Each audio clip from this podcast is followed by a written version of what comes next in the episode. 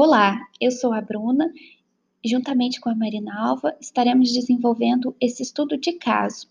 O artigo utilizado é o Duolingo Inovação do Inglês na Escola.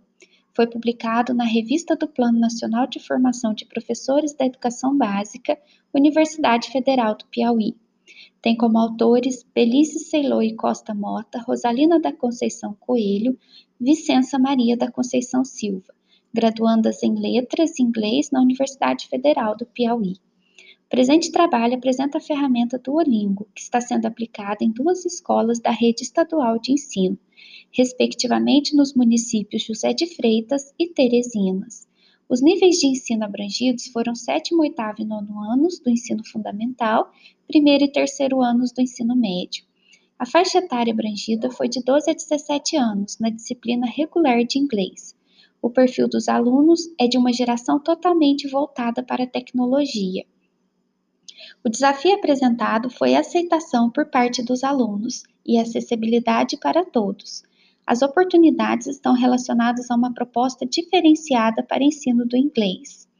O objetivo deste trabalho foi acompanhar alunos do ensino fundamental e médio em diferentes escolas públicas, na utilização do aplicativo plataforma Duolingo, visando uma maior intensidade e efetividade no estudo de inglês. O uso deste aplicativo foi aplicado nestas duas escolas e apresentado aos alunos que receberam todas as instruções para baixar e cadastrar por meio do celular e todas as orientações para compartilhar seu progresso com a turma formada pela professora na plataforma Duolingo para Escolas.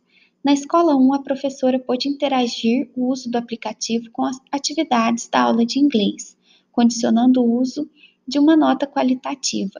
Aqueles que não possuíam celular foram cadastrados na plataforma pelo computador e na sala de mídia acessavam coletivamente as atividades. Na escola 2, os horários do laboratório de informática, os alunos tiveram acesso ao Wi-Fi e utilizavam o aplicativo no celular e no computador. O desempenho e pontuação são demonstrados por meio do projetor, para que haja uma maior motivação e esclarecimento de possíveis dúvidas. O interesse pelo aplicativo foi muito grande nas duas escolas, sendo inicialmente adesão mais rápidas na turma de ensino médio.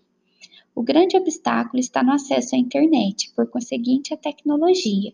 É preciso que as escolas atualizem seus recursos visando a inclusão digital dos alunos que fazem parte das gerações Y e Z e dos professores, de forma que possibilite conhecer as potencialidades das TIC, para que possa integrá-la à sua prática pedagógica.